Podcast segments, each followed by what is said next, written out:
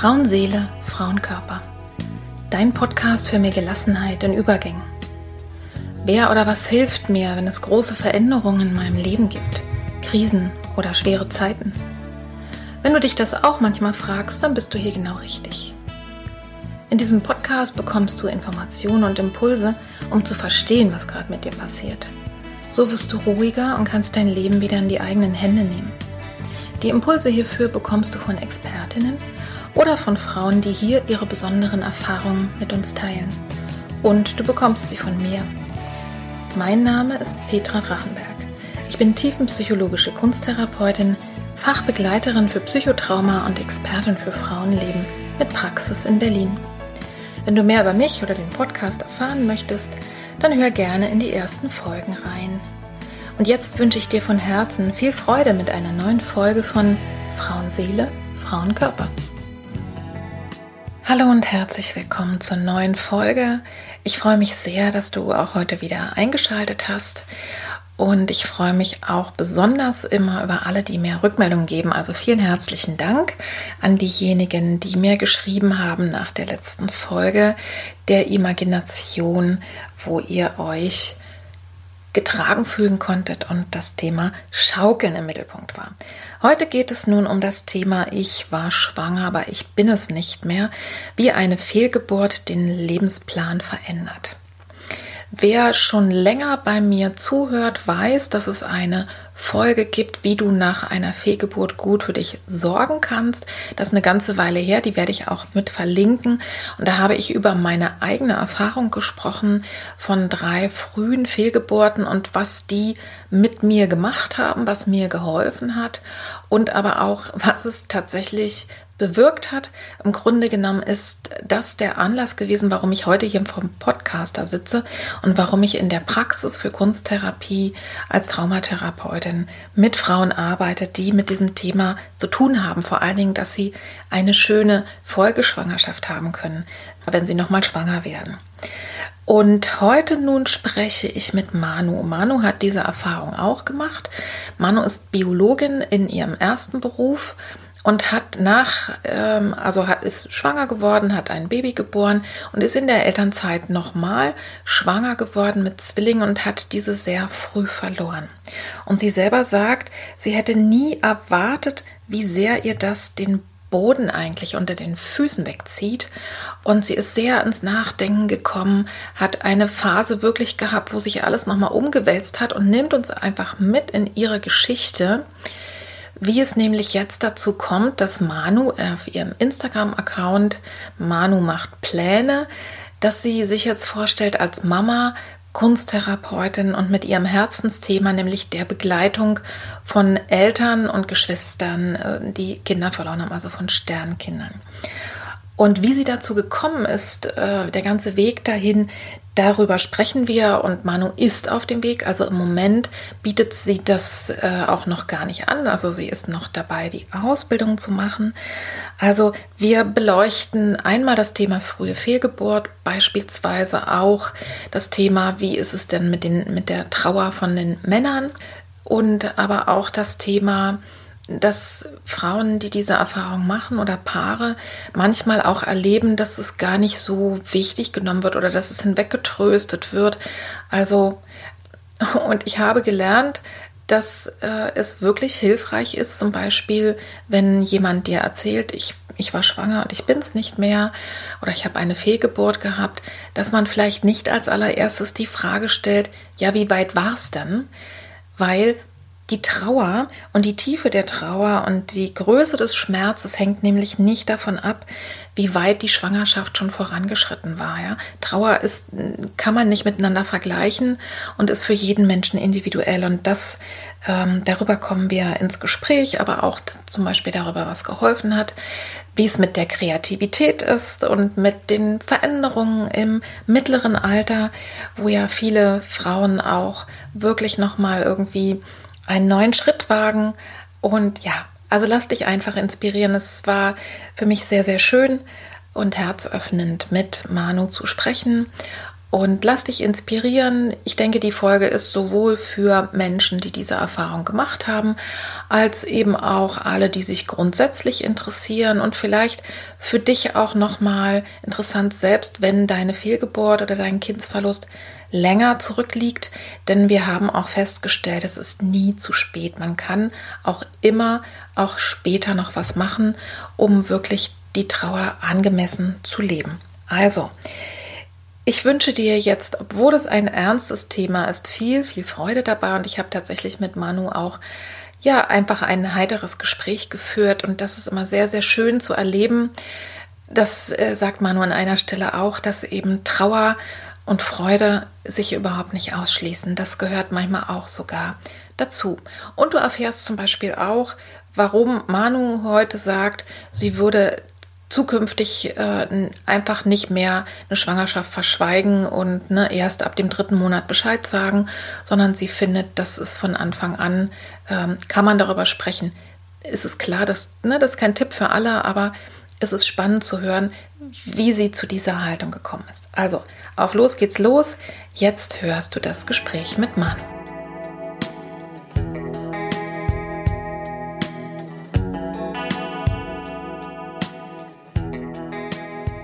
Okay, meine Liebe, ja. auf los geht's los. Schön, dass du da bist. Also, liebe Manu, in deinem Instagram-Account stellst du dich selber vor, das hat mir total gut gefallen, als Mama, Mensch, Kunsttherapeutin in Ausbildung und du schreibst da, deine Herzensanliegen ist die Begleitung verwaister Eltern und Geschwister. Und im Vorgespräch habe ich ja erfahren, und das schreibst du ja auf deinem Account auch, dass du eigentlich studierte Biologin bist. Ich habe jetzt gerade vorhin nochmal gehört, du hast sogar zwei Studienabschlüsse, also auch nochmal in der, wie war das, in der medizinischen Biologie, ne? Ja, genau. richtig. Und hast viele Jahre in der Forschung gearbeitet. Ja, magst du uns denn mal erzählen, wie es dazu kam, dass du heute einen ganz anderen beruflichen Weg eingeschlagen hast? Ja, erstmal vielen Dank, dass ich hier sein darf heute. Ja. Ähm, also letztendlich ähm, ist es ein Prozess gewesen. Ähm, ich habe während der äh, Arbeit in der Forschung dort, ähm, wo ich zuletzt war, ähm, bin ich dann eben schwanger geworden und ähm, habe meinen Sohn bekommen. Und ja, dann war für mich irgendwie ziemlich schnell klar, dass ich auch zwei Jahre Elternzeit machen wollte und ähm, dann habe ich das irgendwie erstmal auf mich zukommen lassen und habe mir auch gar nicht groß Gedanken gemacht, irgendwie was danach kommt. Ähm, dann bin ich innerhalb dieser Elternzeit wieder schwanger geworden. Mhm. Und, ähm, War das euer Plan? Ich frage jetzt mal einfach so, äh, das finde ich immer spannend. ja, ich sag mal so, wie man sowas halt planen kann. Ne? Ja, also, aber ihr hättet nichts es, dagegen gehabt genau. und es war jetzt nicht aus Versehen, sondern schon nee, genau. schön, dass es geklappt hat. Genau, ja. Mhm. Und ähm, ja, leider ähm, hat die Schwangerschaft nicht so lange gedauert und ähm, ich habe dann die äh, Zwillinge sehr früh wieder verloren. Mhm. Und das hat eigentlich meine Welt komplett auf den Kopf gestellt. Ähm, oder ja, also im ersten Moment fühlt es sich ja an, wie irgendwie deine Welt bleibt stehen. Und ähm, ich hatte so ein bisschen das Gefühl, ich stand dann mehr oder weniger vor dem Nichts. Also es war dann irgendwie, dass ich gar nicht wusste, was fange ich denn jetzt mit mir an oder mit meinem Leben. Weil es war klar, ähm, mein Sohn geht in die Kita und ähm, ja, ich hatte noch keinen neuen Job, weil habe ich ja gedacht, brauche ich nicht, wenn ich dann ähm, wieder schwanger war und ähm, dann Zwillinge gehabt hätte. Ähm, ja, da hättest du gut zu tun. genau, und ähm, ja, also aus der Situation heraus dachte ich dann, puh, also ähm, ne, was machst du denn jetzt noch? Wer bist du denn jetzt noch? Jetzt bist du, der, der Große braucht dich vielleicht nicht mehr so, wenn er in die Kita geht und du bist jetzt auch irgendwie doch nicht mehr schwanger und ähm, naja, irgendwie war auch schon so ein bisschen, also zurück in die Stelle, die ich hatte, ähm, wollte ich auch nicht so gerne. Ähm, war auch in dem Maße gar nicht möglich. Also die Stelle war ausgelaufen ähm, in meinem Mutterschutz. Ähm, okay. Das ist ja in der Biologie häufig so, dass man halt äh, projektbezogen eingestellt ist und dann ist das Projekt zu Ende und dann muss man sich was Neues suchen. Achso, also das heißt, du wärst ohnehin äh, jetzt praktisch auch ohne die Schwangerschaft, äh, wenn du jetzt nicht schwanger geworden wärst in den zwei Jahren, wärst du darauf eingestellt gewesen, dir eine neue Stelle zu suchen? Ja, richtig, genau. Ich hätte mir was Neues suchen müssen. Mhm. Aber in deinem Kopf oder als du dann schwanger warst, sah die, der Plan anders aus, ne? der, der Lebensplan. Ja, also genau, als ich dann wieder schwanger war, dachte ich natürlich, gut, dann ne, bleibst du halt noch ein bisschen länger zu Hause ja. und guckst dann und ähm, habe das erstmal nochmal wieder weggeschoben, irgendwie den Gedanken. Ähm, wobei ich schon sagen muss, also, äh, also gerade auch schon die ganze Elternzeit, wenn ich drüber nachgedacht habe, was willst du denn dann danach machen, ähm, hatte ich schon, hat sich da schon ein bisschen was verändert. Also dass ich irgendwie gemerkt habe, so durch dieses Mama-Sein und so haben sich da gewisse Werte und Einstellungen irgendwie verändert und dass ich dachte, es soll schon irgendwie was sein mit, ähm, ja, was, was Sinnhaftes ähm, ja. sein und ähm, naja, auf jeden Fall wollte ich es irgendwie mit der Familie vereinbaren. Also mhm. ähm, da fand ich auch so im Vergleich, wenn ich das dann so beobachtet habe mit, sag ich mal, Wissenschaftskolleginnen, ähm, dass ich fand, dass es mitunter sehr schwierig ist, das ähm, miteinander zu vereinbaren. Das hat ja da natürlich auch immer mit seinen eigenen Ansprüchen oder Vorstellungen. Ne, mhm. Aber es ist, glaube ich, man stellt sich irgendwie immer so vor, also ich von außen, ne, da ist dann so eine Biologin im Labor und ja gut, die kann dann pünktlich Feierabend machen und kommt dann gemütlich, weil irgendwie die, was auch immer man forscht, rennt ja nicht weg. Ne? Aber so ist es nicht. Ich glaube, es ist relativ viel Druck auch da ne? Äh, und hohe Erwartungen in dem Betrieb. Und du hast mir erzählt, du hast ja sogar, und das fand ich sehr spannend, du hast ja sogar in, im Bereich der Gynäkologie-Forschung äh, mitgemacht. Ne? Also magst du darüber ein bisschen was erzählen, was dich da auch so bewegt hat? Ja, äh, richtig, genau. Ich war ähm, in der Frauenklinik ähm, im Bereich der Geburtshilfe, mhm. ähm, geburtshilfliche Forschung. Ähm, wir haben an Präeklampsie geforscht.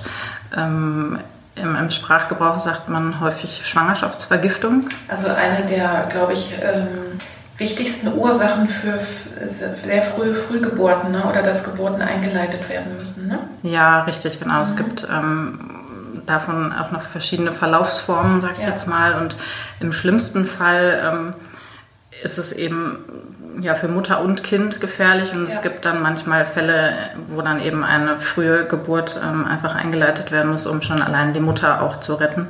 Ja. Ähm, also genau. eigentlich jetzt mal, du hast über sinnhaftes Arbeiten gesprochen, ne? Eigentlich ja. total sinnvoll, oder? Aber es hat, du hast schon damals gespürt, äh, dass es nicht deins ist, so ein bisschen, ne? oder? Also ich habe das einerseits auch als sinnhaft empfunden, mhm. ähm, vor dem Hintergrund, dass wir an dieser Krankheit forschen und natürlich irgendwie das große Ziel ist, ähm, vielleicht mal irgendwann ähm, Ansatzpunkte zu finden für Therapie. Ja. Ähm, das ist ja einfach das große Problem, dass es für diese Erkrankung nach wie vor keine Therapie gibt, ja. außer äh, die Geburt des Kindes. Ja. Ähm, mhm. Denn äh, das, also der Ursprung der Erkrankung liegt in der Plazenta und eben dann in dem Moment, wo die Plazenta draußen ist, verbessern sich dann die Symptome, Symptome der Mutter. Ja. Und ähm, insofern schon sinnhaft, wobei wir sehr an der Basis gearbeitet haben, muss ich sagen, in der Grundlagenforschung. Aber ja. auch die ist natürlich wichtig, ne? also ja. anders können wir diesen Weg nicht gehen. Ähm, ich habe für mich gemerkt, schon immer in der ganzen Zeit, dass, ich, ähm, dass mich die Geschichten dahinter bewegt mhm. haben. Also dass das für mich nicht nur, sage ich mal, ein reines Forschungsobjekt war, ja. ähm, ja, sondern eben. Du hättest eigentlich gerne die Menschen dahinter oder hast die auch mitgespürt ne? und nicht nur das Material auf dem Träger. ja, genau. Ne? Oder ja. wenn ich, also natürlich habe ich das gesehen in den äh, Unterlagen, die wir bekommen haben, ne? wenn ich dann gelesen habe, okay, das ist jetzt ein Kind, was in der 24. Woche geholt wurde und ich habe hier die Plazenta vor mir liegen und ähm, ja. der Gedanke, was ist mit der Mutter, was ist mit dieser ja. Familie? Gehen die mit Kind nach Hause, gehen die ohne Kind nach Hause? Ja. Was ist mit denen nach diesem Klinikaufenthalt? Und ja. dann aber auch gleichzeitig hatte ich so eine unheimliche Wertschätzung für diese Eltern, wo ich dachte, die haben in dieser Situation noch entschieden, die Plazenta der Forschung zur Verfügung zu stellen, Wahnsinn, dass wir damit arbeiten durften. Mhm. Ja, ne? das stimmt. Das heißt, ne, du hast schon, bevor du selber ein Kind gehabt hast, irgendwie da so, bist so mitgeschwungen und hattest, also für mich klingt es so, als hätte es das Thema dich schon gezogen per se. Ne? Also, ähm, und dann bist du Mama geworden und äh, so habe ich dich eben verstanden, hast in der Elternzeit dann immer deutlicher gespürt, es zieht dich irgendwo anders hin. Ja? Und okay, dann ja. ist, halt, ist man ja erstmal beschäftigt mit dem Kind und so weiter, dann bist du wieder schwanger geworden, ne? dann kleiner Schreck Zwillinge oder kleiner Schreck oder große Freude.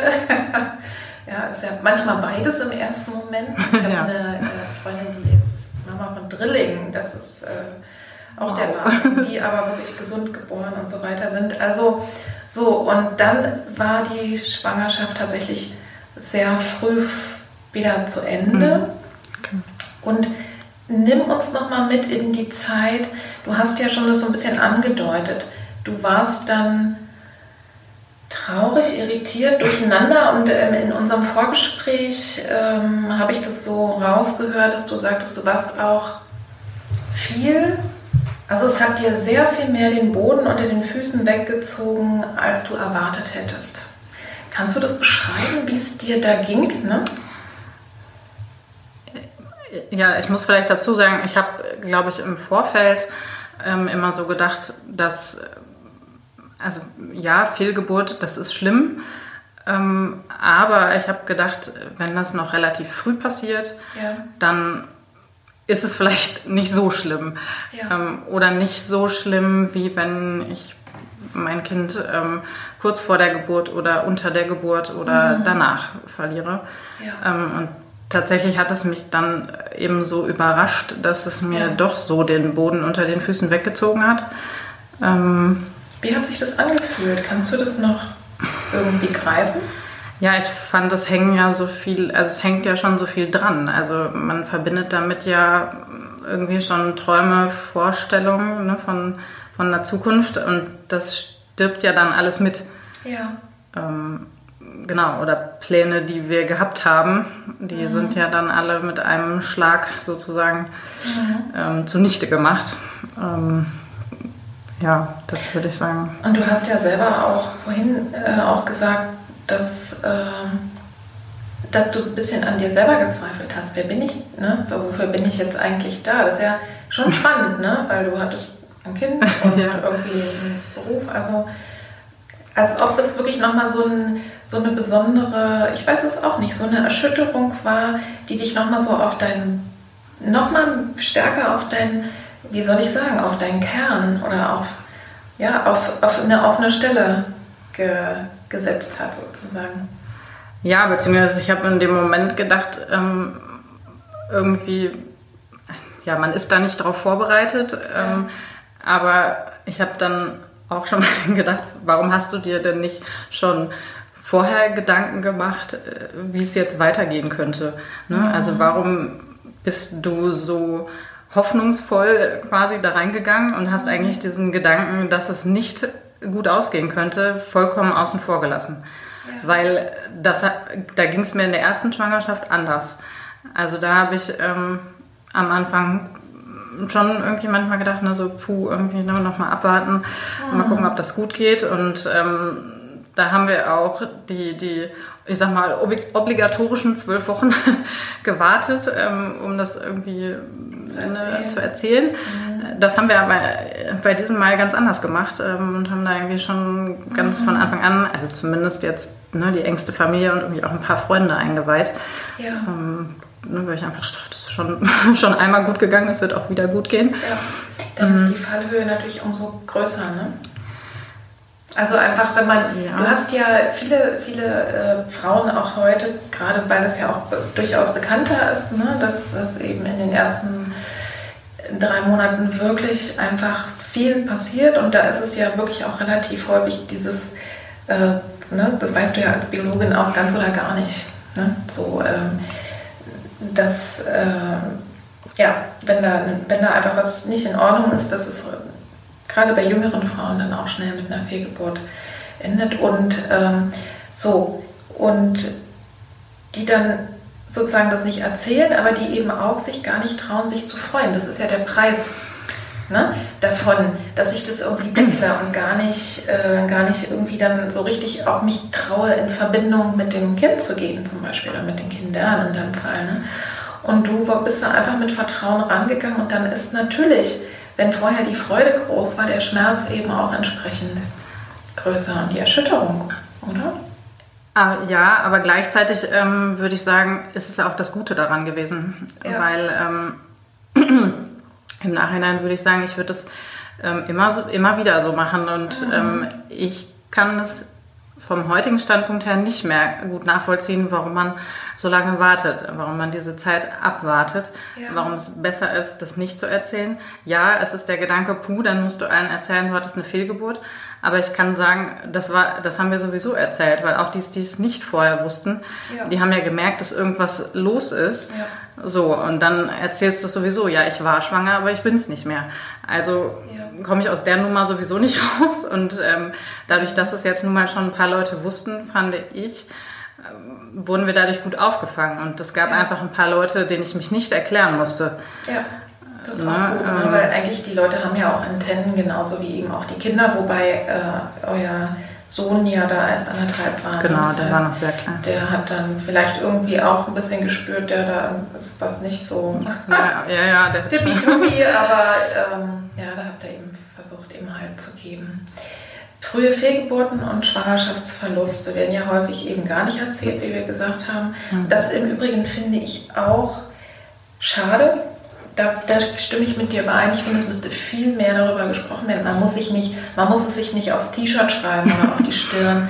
Aber ich finde, darüber kann gesprochen werden, damit es auch, ähm, wenn man nämlich mal anfängt, darüber zu sprechen, merkst du mal erstmal, wie vielen anderen Frauen es ausgegangen ist und wie die wirklich zum Teil auch daran zu knabbern haben. Ne? Wir reden ja, glaube ich, ich habe eine Podcast-Folge mhm. über Fehlgeburt auch gemacht. Ich glaube, ja. das sind mittlerweile mehr als 10 Prozent. Ne?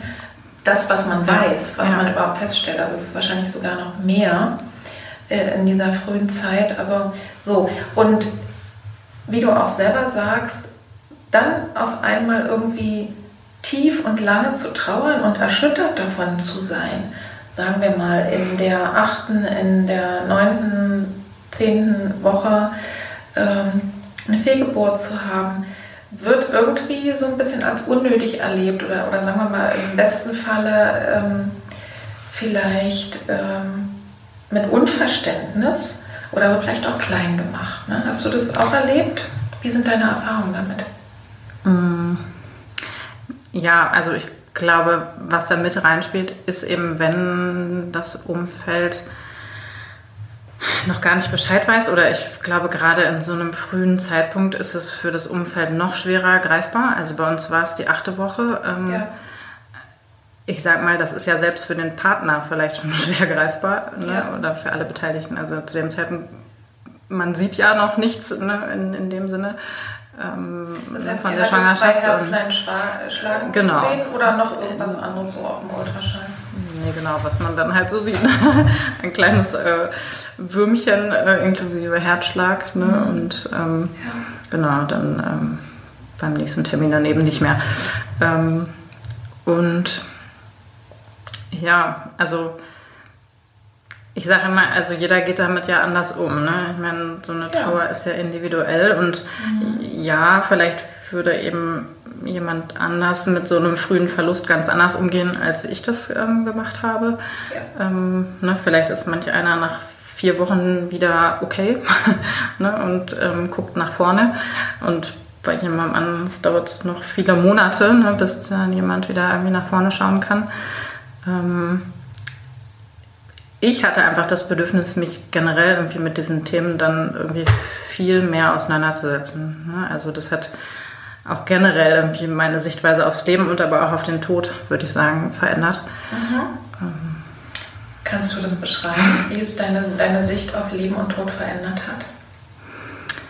Mm, also auf jeden Fall habe ich irgendwie gemerkt, dass es dadurch, dass es dazugehört eigentlich.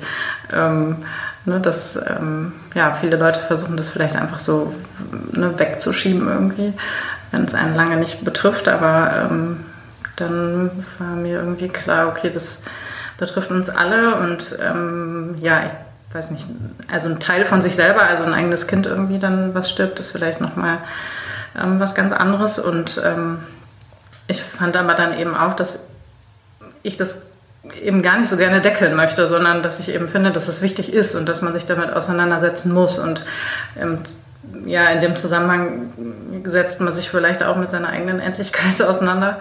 Ja. Und ähm, das ist ja für viele ein schmerzvolles Thema. Für mich war aber tatsächlich, als ich mich dann damit auseinandergesetzt habe, hat das irgendwie dem Ganzen so den Schrecken immer mehr genommen eigentlich. Ja. Ähm, das heißt, ja. dir ist klar geworden, dass es Leben ohne Tod nicht gibt. Ja, ja so könnte man sagen.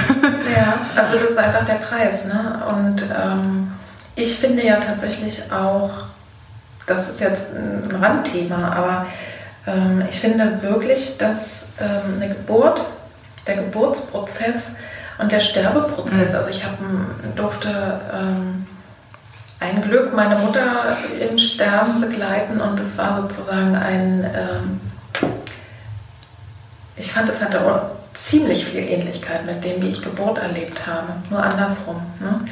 Und, äh, das, und ich finde Ach, sozusagen einfach das ganze Leben zu sehen und da gehört es dazu, genauso eben wie Freude und Leid auch dazu gehört. Ne? Auf und, jeden Fall. Ja, das, ähm, klar, das macht keinen Spaß, das tut weh, das macht uns Angst.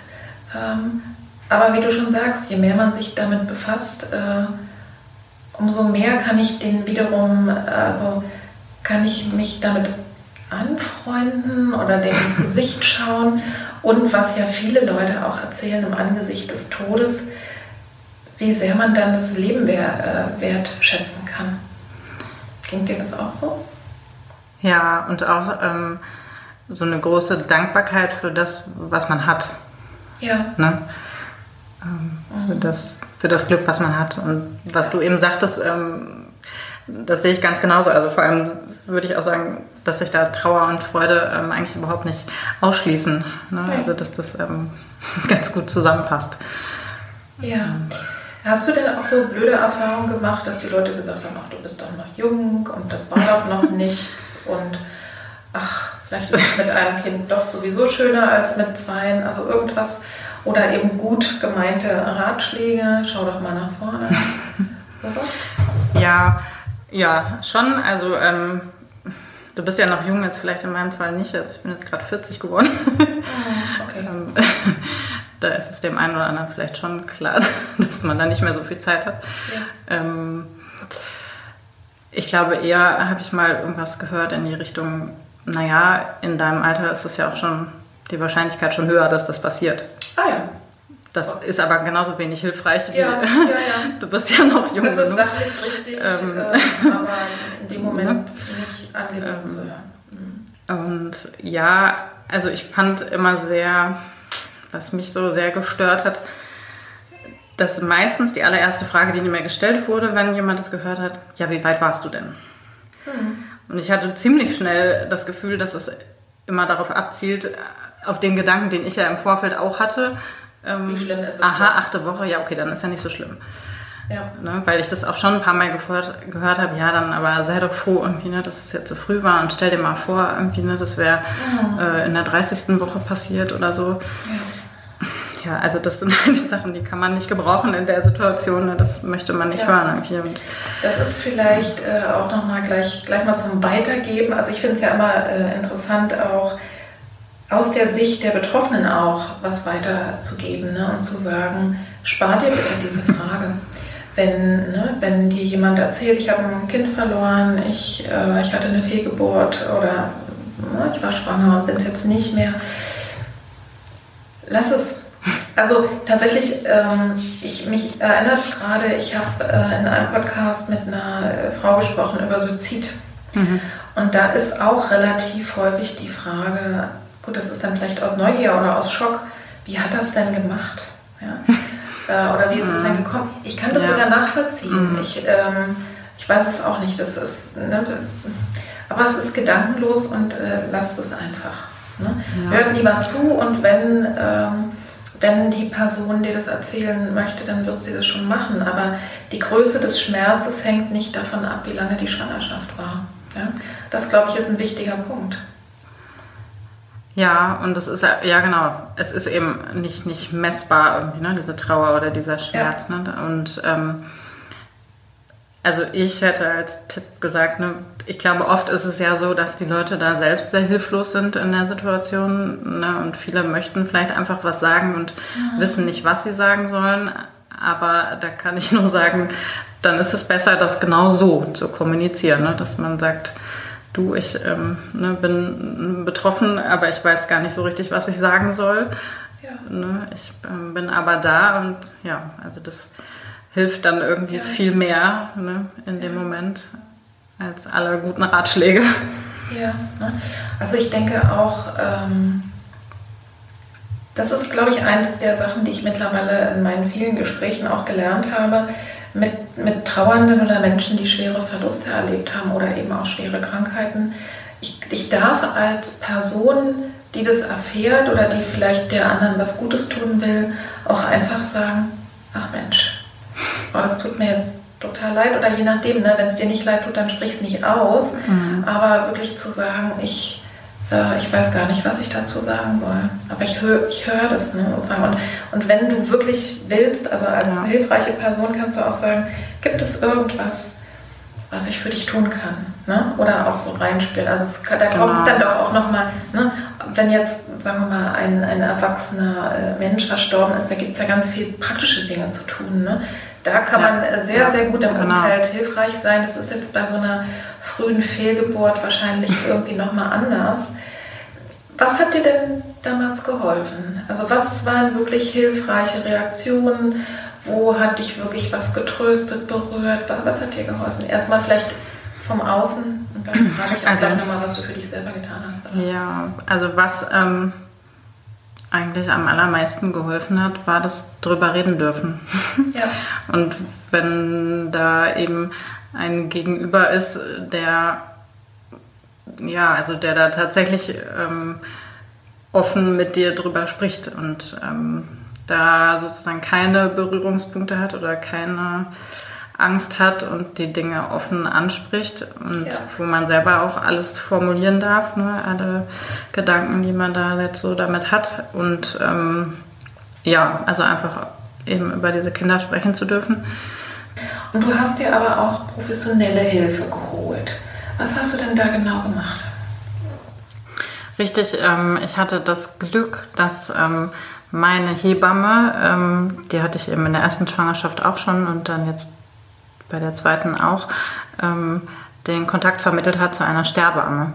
Okay. Und ähm, ja, mit der habe ich dann oder wir ähm, Kontakt aufgenommen und äh, das war ja, das war sehr wertvoll äh, in dem Moment, zu dem Zeitpunkt. Mhm.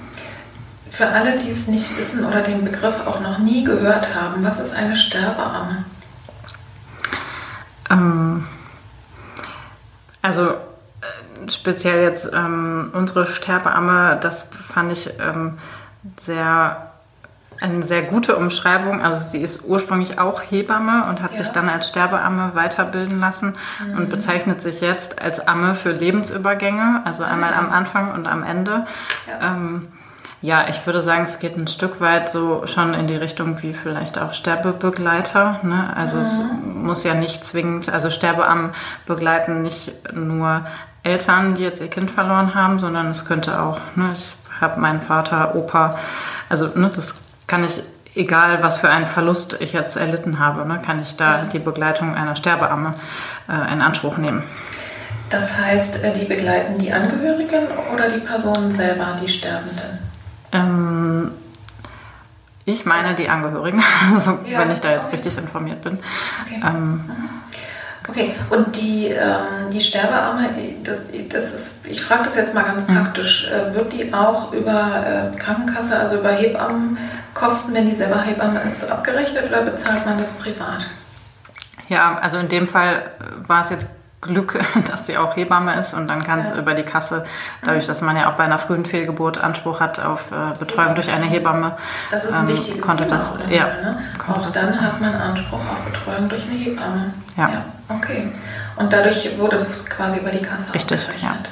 Und ich sag mal, was, was konnte die in ihrer Professionalität mit dir machen, was deine Hebamme nicht konnte. Also ohne deine Hebamme, jetzt, du weißt, was ich meine, ne? Mhm. Ähm, einzugrenzen oder so. Also was ist das Besondere? Warum würdest du sagen, lohnt es sich, äh, mit einer Sterbearme Kontakt aufzunehmen?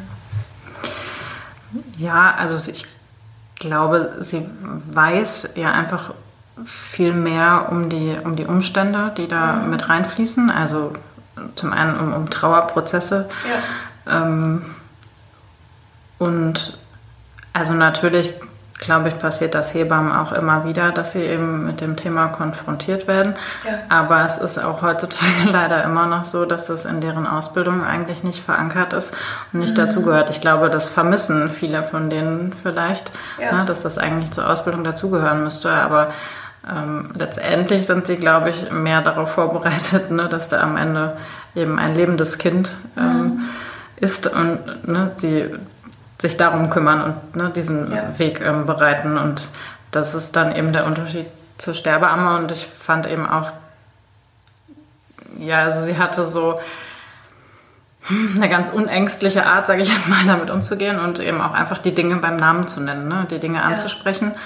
Ja. Ähm, und man selber hatte eben auch einfach das Gefühl, man konnte da jetzt ganz offen drüber sprechen, weil da eben man nicht Sorge haben muss, dass da jemand ist, bei dem man irgendwie gerade irgendeinen wunden Punkt ähm, ja. vielleicht trifft bei dem Thema. Ich ne? glaube, das ist immer das Entscheidende, dass die Person, ne, die, die dir gegenüber sitzt, also irgendwann vielleicht mal Manu für eine andere Familie, mhm. dass die meinen Schmerz aushalten kann. Ja, genau, dieses, den Schmerz aushalten zu können und aber auch, fand ich, den anzuerkennen. Ja, ja, ja, natürlich. Ne? Also nicht mhm. wegdrängen, ja. sondern tatsächlich einfach das anschauen, was ist und eben klar professionellen Rat geben. Hat die tatsächlich euch Ratschläge geben können, also neben dem Anerkennen und dass man einfach einen Raum hat, ne, darüber zu sprechen. Gab es da irgendwas, äh, wo sie euch so auch rein praktisch auch Tipps gegeben hat, was man machen kann? Also tatsächlich finde ich, also würde ich es als Ratschläge vielleicht noch nicht mal bezeichnen, mhm. weil ähm, Ideen, ja genau, also das fand ich halt eben auch gut, ne, dass es nicht so wie vielleicht vom Umfeld ne, irgendwie jetzt mhm. tatsächlich konkrete Ratschläge waren, sondern eher, ja, sie hat einfach einen großen Erfahrungsschatz irgendwie schon gehabt, ne, dadurch, dass ähm, ja, ihr das einfach schon oft irgendwie begegnet ist und genau, manchmal sind es ja einfach Impulse, ne, wenn man dann etwas hört Familie XY ne, ist irgendwie zum Beispiel so und so damit umgegangen ne, oder ja. hat äh, dies oder jenes gemacht ähm, ne, oder jemand anders könnte das oder das helfen. Mhm. Ne, ähm, oder ja, einfach die Anregung, ne, dass man bei sich selber einfach guckt, ne, was hat mir denn schon mal in der Vergangenheit vielleicht mhm. geholfen ja. ne, und könnte mir jetzt wieder helfen oder was ja. könnte das denn bei mir sein, irgendwie, ne, meine Ressourcen, die, die mir ja. da jetzt vielleicht einfach helfen würden. Mhm. Ne? Okay, also ich denke, das ist auf alle Fälle ein wichtiger Impuls jetzt hier in unserem Podcast. Wenn du selber betroffen bist und das bei dir jetzt eine Resonanz findet, kannst du auch tatsächlich mal googeln nach Sterbeamme. Und es gibt jetzt für, ähm, das, das weiß ich eben auch aus meiner Praxis, für Frauen, die wirklich ähm, zum späteren Zeitpunkt äh, Kinder verloren haben, gibt es tatsächlich auch sogar spezielle Rückbildungskurse. Ne? Also wenn jetzt wirklich die Gebärmutter ja, genau. da auch schon ne, so weit fortgeschritten war, dass man wirklich Rückbildung braucht, äh, dass die Frauen da nicht irgendwie in den Kurs mit den ja. anderen glücklichen Mamis ähm, sein müssen, sondern wirklich auch im Kontakt mit anderen Frauen, was ja oft eben auch irgendwie auch, auch eine Art von Trost ist, auch festzustellen, äh, es, ist, es gibt eben andere ja, oft hat man ja das Gefühl, ich bin die Einzige, der es so geht und so ist es ja nicht. Ne? Und du hast ja vorhin schon mal so ein bisschen gesagt, ja, es ist ja selbst schwierig, ähm, dem Ehemann das zu vermitteln. So. Gab es da zwischen euch Unterschiede? Wenn das eine so intime mhm. Frage ist, dann gehen wir weiter. Aber das, ich frage deswegen, weil, das, weil ich das sehr, sehr häufig höre. Dass Frauen und Männer erstens unterschiedlich trauern und gerade in der frühen Phase Männer da irgendwie noch nicht so, wahrscheinlich weil es nicht in ihrem Körper und weil es nicht ihre Hormone sind, noch nicht so, weiß ich auch nicht, als ob die noch nicht so verbunden wären.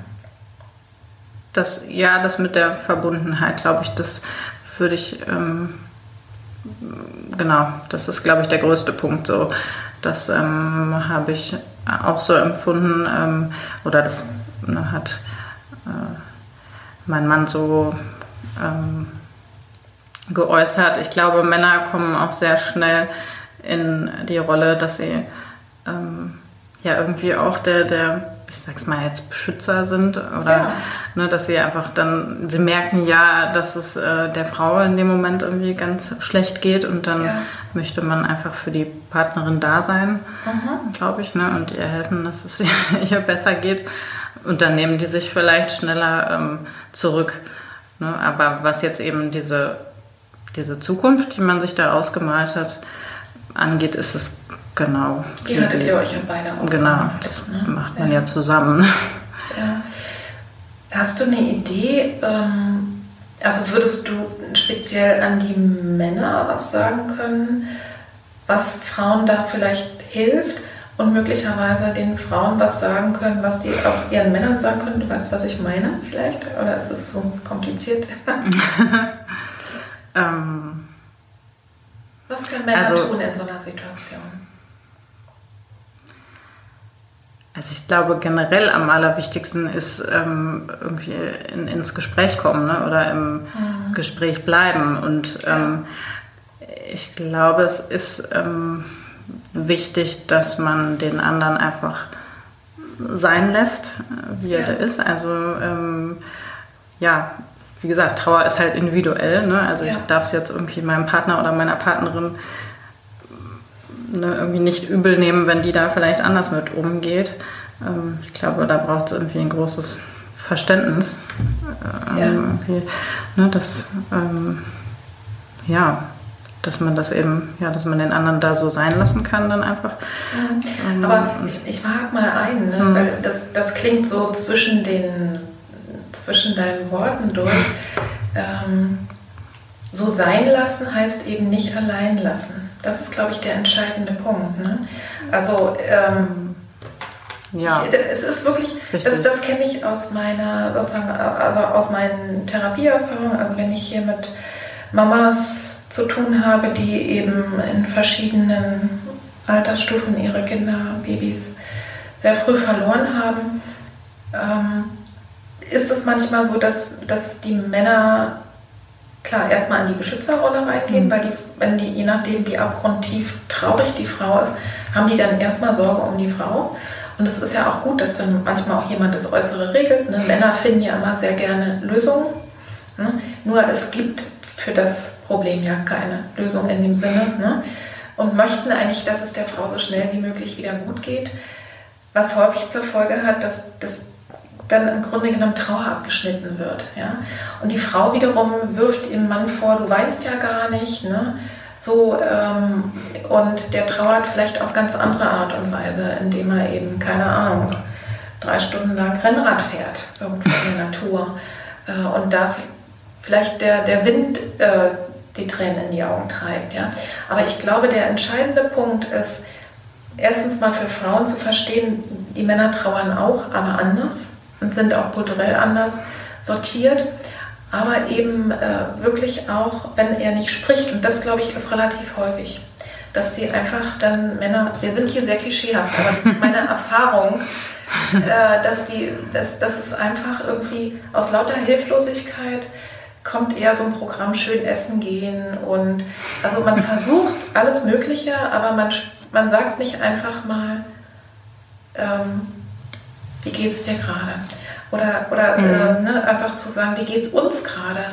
Also sich, sich wirklich einfach offen reinzugeben, ist eigentlich das Gleiche wie bei den Menschen, die einem von außen begegnen. Also ich glaube, Männer dürfen noch viel mehr lernen, dass sie halt nicht für alles eine Lösung haben müssen ja. ja? Und, äh, und dass es auch in Ordnung ist, wenn die Frau traurig ist. Natürlich, wenn ich merke, ich, ich denke, es gibt so Grenzen, ne? dass es sich ungut anfühlt, dass man wirklich das Gefühl hat, wie bei einer postpartalen Depression, jetzt braucht meine Frau professionelle Hilfe.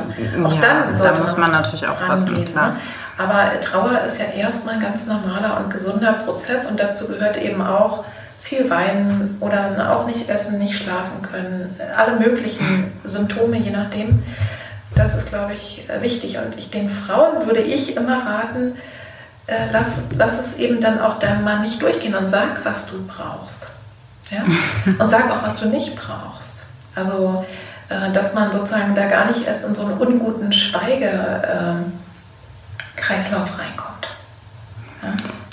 Ja? ich würde sagen, dass es andersrum aber, also dass es ja andersrum genauso ist. Ne? Mhm. Ne? Also ähm, gerade wenn vielleicht die Männer sich da eher zurücknehmen, mhm. dass ähm, die das aber genauso kommunizieren würden oder mhm. ähm, ja, also das hattest du, glaube ich, gerade eben auch gesagt. Irgendwie ist, ist schon ein Stück weit von irgendwie so, ich, ich sehe dich, ne, oder ich sehe, dass es dir gerade irgendwie schlecht geht. Ja. Oder so, ne, dass man da irgendwie auch aufeinander achtet. Ne? Ja, naja, und tatsächlich auch nicht nur zu sagen, ich sehe das, sondern tatsächlich auch irgendwie zu sagen, ich würde mir so wünschen, dass es dir besser geht, kann ich etwas dazu mhm. tun? Mhm. Aber du darfst auch traurig sein, du darfst auch erstmal verzweifelt sein und du darfst auch erstmal keine Idee haben, wie das Leben weitergeht. Und ja, das ja, finde ich, also gerade bei frühen Fehlgeburten finde ich da. Äh, da ist noch einiges dabei, äh, dass wir wirklich auch begreifen, was es eben macht ne? mit dem Körper und mit der Seele und mit der Partnerschaft, mit der Lebensplanung. Und tatsächlich mache ich jetzt mal den Bogen mal weiter. Vielleicht kommen wir ja dann nachher auch noch mal drauf. Nun ist ja deine Lebensplanung eben tatsächlich nach der zweiten Schwangerschaft durcheinander gewürfelt worden. Ne? Und ja, interessanterweise heißt ja, du hast einen Instagram-Account, darüber haben wir beiden uns ja auch kennengelernt. Und dein Instagram-Account heißt aber Manu macht Pläne. Was hat es denn damit auf sich? Ja, also ich empfinde das so, dass ähm, diese äh, Erfahrung mit der Fehlgeburt ähm, für mich ein Stück weit äh, so eine Tür geöffnet hat irgendwie in eine neue Welt. Mhm. Und ich empfinde das so, dass ich in dieser neuen Welt jetzt gerade viel mehr ich selber bin, als ich ähm, je zuvor war. Ja. Und ähm, tatsächlich habe ich den Account ins Leben gerufen, als ich so gemerkt habe, dass aus diesen Ideen, irgendwie, die ich im letzten Jahr entwickelt habe, so langsam echte Pläne werden, echte Lebenspläne. Ja. Ähm, deswegen Manu macht Pläne und weil ich ähm, ähm, mir erhofft habe von der Plattform, ähm, ja, Gleichgesinnte irgendwie zu, zu finden, zu treffen und ähm, ein Stück weit mit meinem, ja, mit meinem Herzensthema oder mit den Themen irgendwie schon mal rauszugehen in die Welt. Also ja, mhm. vielleicht auch so ein Stück weit ähm, ein Test für mich selber. Schau mal, ob das ähm, ja. wirklich das Richtige ist, ob ich mich damit äh, jetzt beschäftigen möchte. Ja, das heißt, diese Krise in deinem Leben und diese, die Trauer, die Verzweiflung, die erstmal Planlosigkeit hat dich dahin geführt, wenn ich dich richtig verstanden habe. Du hast ja gerade gesagt, an den Kern. Ich war nie so sehr ich selber wie mhm, zu ja. diesem Zeitpunkt. Ich glaube, das könnten eine Menge ähm, Menschen unterschreiben, die tatsächlich aus, aus, aus tiefen Krisen, aus sehr tiefen Krisen so ein bisschen wie, als wären sie an ihre Essenz gekommen oder an mhm. ihre Lebensaufgabe. Klingt jetzt hier vielleicht ein bisschen blöd, ne? Und niemand muss eine Krise haben, äh, um seine Lebensaufgabe zu finden. Aber es passiert gar nicht so selten, dass man dahin kommt. Magst du uns mal erzählen, wie es denn tatsächlich dahin gekommen ist, ne? zu Mama ist ja klar, aber Kunsttherapeutin in Ausbildung, Begleitung für verwaiste Geschwister und Eltern und du bist ja auch ehrenamtlich tätig, wenn ich es mhm. richtig in Erinnerung habe, im äh, Kinderpalliativzentrum. Ne? Also nimm uns mal ein bisschen mit rein, wie, ne? Also der Account, damit hast du schon mal sozusagen ein bisschen Flagge gezeigt und auch mal ausprobiert, wie wäre das denn, wenn ich mich beruflich ganz und gar verändere. Ne? Mhm. Also ähm, wie kam das so dazu? Ja, also mh, mm, wo fange ich an? Vielleicht fange ich bei, der, bei dem Ehrenamt an, weil das ähm, eigentlich so der erste Schritt war. Ähm, genau, also ich hatte ja eben das Gefühl, dass ich äh, so ja, ein bisschen wie in ein Loch gefallen war und nicht ganz genau wusste, was fange ich jetzt mit mir an. Mhm. Ähm, aber hatte eben sehr schnell ja das Bedürfnis, etwas Sinnhaftes zu tun und ich mochte auch irgendwie gerne anderen Menschen helfen. Das kam so ein bisschen daraus, dass ich ähm, so eine große Dankbarkeit verspürt habe, wie ähm, ich aufgefangen wurde ähm, in dieser Situation und dass ich dachte, ich wollte davon gerne was zurückgeben. Mhm. Und ähm, diesen Gedanken vom Ehrenamt, mich ehrenamtlich zu engagieren, irgendwie, den habe ich schon ach, viele Jahre gehabt und habe mir einfach, ja, hatte die Zeit nicht dafür oder habe sie mir nicht genommen, ja. Ähm, wie auch immer. Ähm, genau, und dann war diese Idee irgendwie klar und als ich dann geguckt habe, was ich machen möchte, ähm, ja, war dann irgendwie ziemlich schnell die Verbindung zu dem Kinderpalliativzentrum ähm, hergestellt. Wie bist du denn darauf gekommen? Also das ist doch erstmal sehr ungewöhnlich. Ich gehe mal davon aus, manche Menschen wissen gar nicht, was das ist. Also. Ja, ich glaube, es hat ein bisschen damit zu tun, dass ich mich einfach dann eben mit so Themen wie Sterben, Tod und Trauer auseinandergesetzt habe. Und ähm, gut, die Affinität durchs ähm, Mama-Sein irgendwie zu Kindern ne, war irgendwie auch gegeben. Und ähm, ja. dann, ähm, ich weiß gar nicht mehr, ob ich glaube ich einfach irgendwie Google ne, Ehrenamt irgendwie mhm. für unseren Umkreis da irgendwie eingegeben habe. Und dann findet man ja auch so ambulante Hospizdienste und eben ja. aber auch das Kinderpalliativzentrum. Darf ich mal, bevor wir gleich weiterziehen, ja. äh, nur mal eine reine Sachfrage stellen? Was ist denn das? Ein Kinderpalliativzentrum. Kann man das in zwei Sätzen beschreiben? Es ist ja kein Kinderhospiz offensichtlich. Nee, genau, das ist kein Hospiz. Also ähm, die Kinder oder Familien oder Patienten, die jetzt dahin kommen, die haben, sind alle Lebenszeit verkürzend erkrankt. Ja. Und ähm, die kommen aber in der Regel dorthin, weil sie jetzt gerade in der Phase, in der sie sind, ähm, akut Betreuung brauchen. Manchmal, das sind zum Beispiel Schmerztherapien irgendwie ja. manchmal. Ähm, Genau, dadurch ist es aber auch so, dass es eben Patienten gibt, die immer wieder kommen, ne? die immer ja. wieder dort sind. Und ähm, ja, es kommt aber auch schon mal vor, dass ähm, der ein oder andere Patient ähm, in der Zeit äh, ne, im Kinderpalliativzentrum verstirbt. Aha. Und ähm, es ist aber sozusagen die kommen häufig wirklich mit der ganzen Familie. Ne? Also es gibt die Patientenzimmer und es gibt Familienzimmer oder ein ja. Gästehaus nebendran. Da ist ja, ist ja ein ganzes System. Ne? Da sind Eltern, da sind Geschwisterkinder. Ja. Ähm, genau, und da gibt es dann eben auch verschiedene Projekte. Es gibt ein Geschwisterprojekt zum Beispiel, ähm, mhm. ne, wo ja. mit den Geschwistern was gemacht wird und ähm, es gibt natürlich die Ehrenamtlichen, die auf der Station arbeiten, richtig mit den Patienten. Dafür mhm. braucht es aber natürlich so eine ähm, Zusatzausbildung ne, in Palliativcare. Ja. Ähm, die habe ich jetzt noch nicht. Ähm, das wird irgendwann kommen. Ähm, das würde ich gerne machen, ja. Mhm. Ähm, ja, ich bin da Teil der Kreativgruppe und ähm, ach, wir machen eigentlich total unterschiedliche Sachen. Wir machen schöne Sachen für die Station, für die, ne, für die Zimmer, für den Aufenthaltsraum. Wir kümmern uns schon mal um den Garten. Ähm, wer, wer ist ne, denn da in deiner Kreativgruppe dabei? Also wer, wer sind wir sind aktuell ein paar Frauen, tatsächlich nur Frauen, ähm, bunt gemischt. Ähm, ja. Also das heißt, da sind gar keine Kinder oder Geschwister oder Eltern mhm. dabei, sondern ihr äh, gestaltet einfach dieses Palliativzentrum einfach freundlich, kinderfreundlich oder, wie? Ja, also das manchmal kriegen wir auch eben Anfragen aus dem Zentrum heraus. Ne? Es gibt ja. äh, da ja auch verschiedene Therapeuten ne? und manchmal sagt, kommen die zu uns und sagen, du, ne, wir bräuchten irgendwie das oder das, ne? könntet ihr irgendwie was machen, könntet ihr uns helfen. Jetzt hatten die dieses Jahr ähm, zehnjähriges Jubiläum, was natürlich leider aufgrund von Corona nicht so groß ausgefallen ist wie geplant, aber ähm, es gab einen extra super schönen Wimmelstoff ähm, ne? und daraus haben wir dann Sachen genäht, Masken ja. unter anderem. Mhm. Ähm, das ist so, dass wir uns natürlich eigentlich treffen in dieser Gruppe an Ehrenamtlerinnen, aber ähm, ja, vor Corona haben wir uns dort im Palliativzentrum getroffen und da durften auch immer Mütter, meistens sind es die Mütter irgendwie, ne, die da mit dabei sind, ähm, die durften auch mitmachen, wenn die das wollten. Ne? Oder wir waren mhm. ganz normal da im Aufenthaltsraum. Also haben wir schon Kontakt gehabt zu den Müttern ja. und zu den Kindern oder halt auch zu den Geschwisterkindern. Ne? Also das war relativ offen, wenn die wollten, konnten die mitmachen. Alles klar. Das heißt, ein Teil quasi, du bist gestartet, ne? Das ging, meine Frage ging ja dahin, wie bist du jetzt immer näher an den Kern rangekommen, dass genau. du gesagt hast, ich will irgendwie auch äh, so aus Dankbarkeit und ich will sowieso was anderen weitergeben. Das kann ich übrigens auch gleich nochmal äh, unterstreichen, unabhängig davon, mit welchem Thema ich jetzt gerade beschäftigt bin, also jetzt im Sinne von Trauer oder dass es mir nicht gut geht.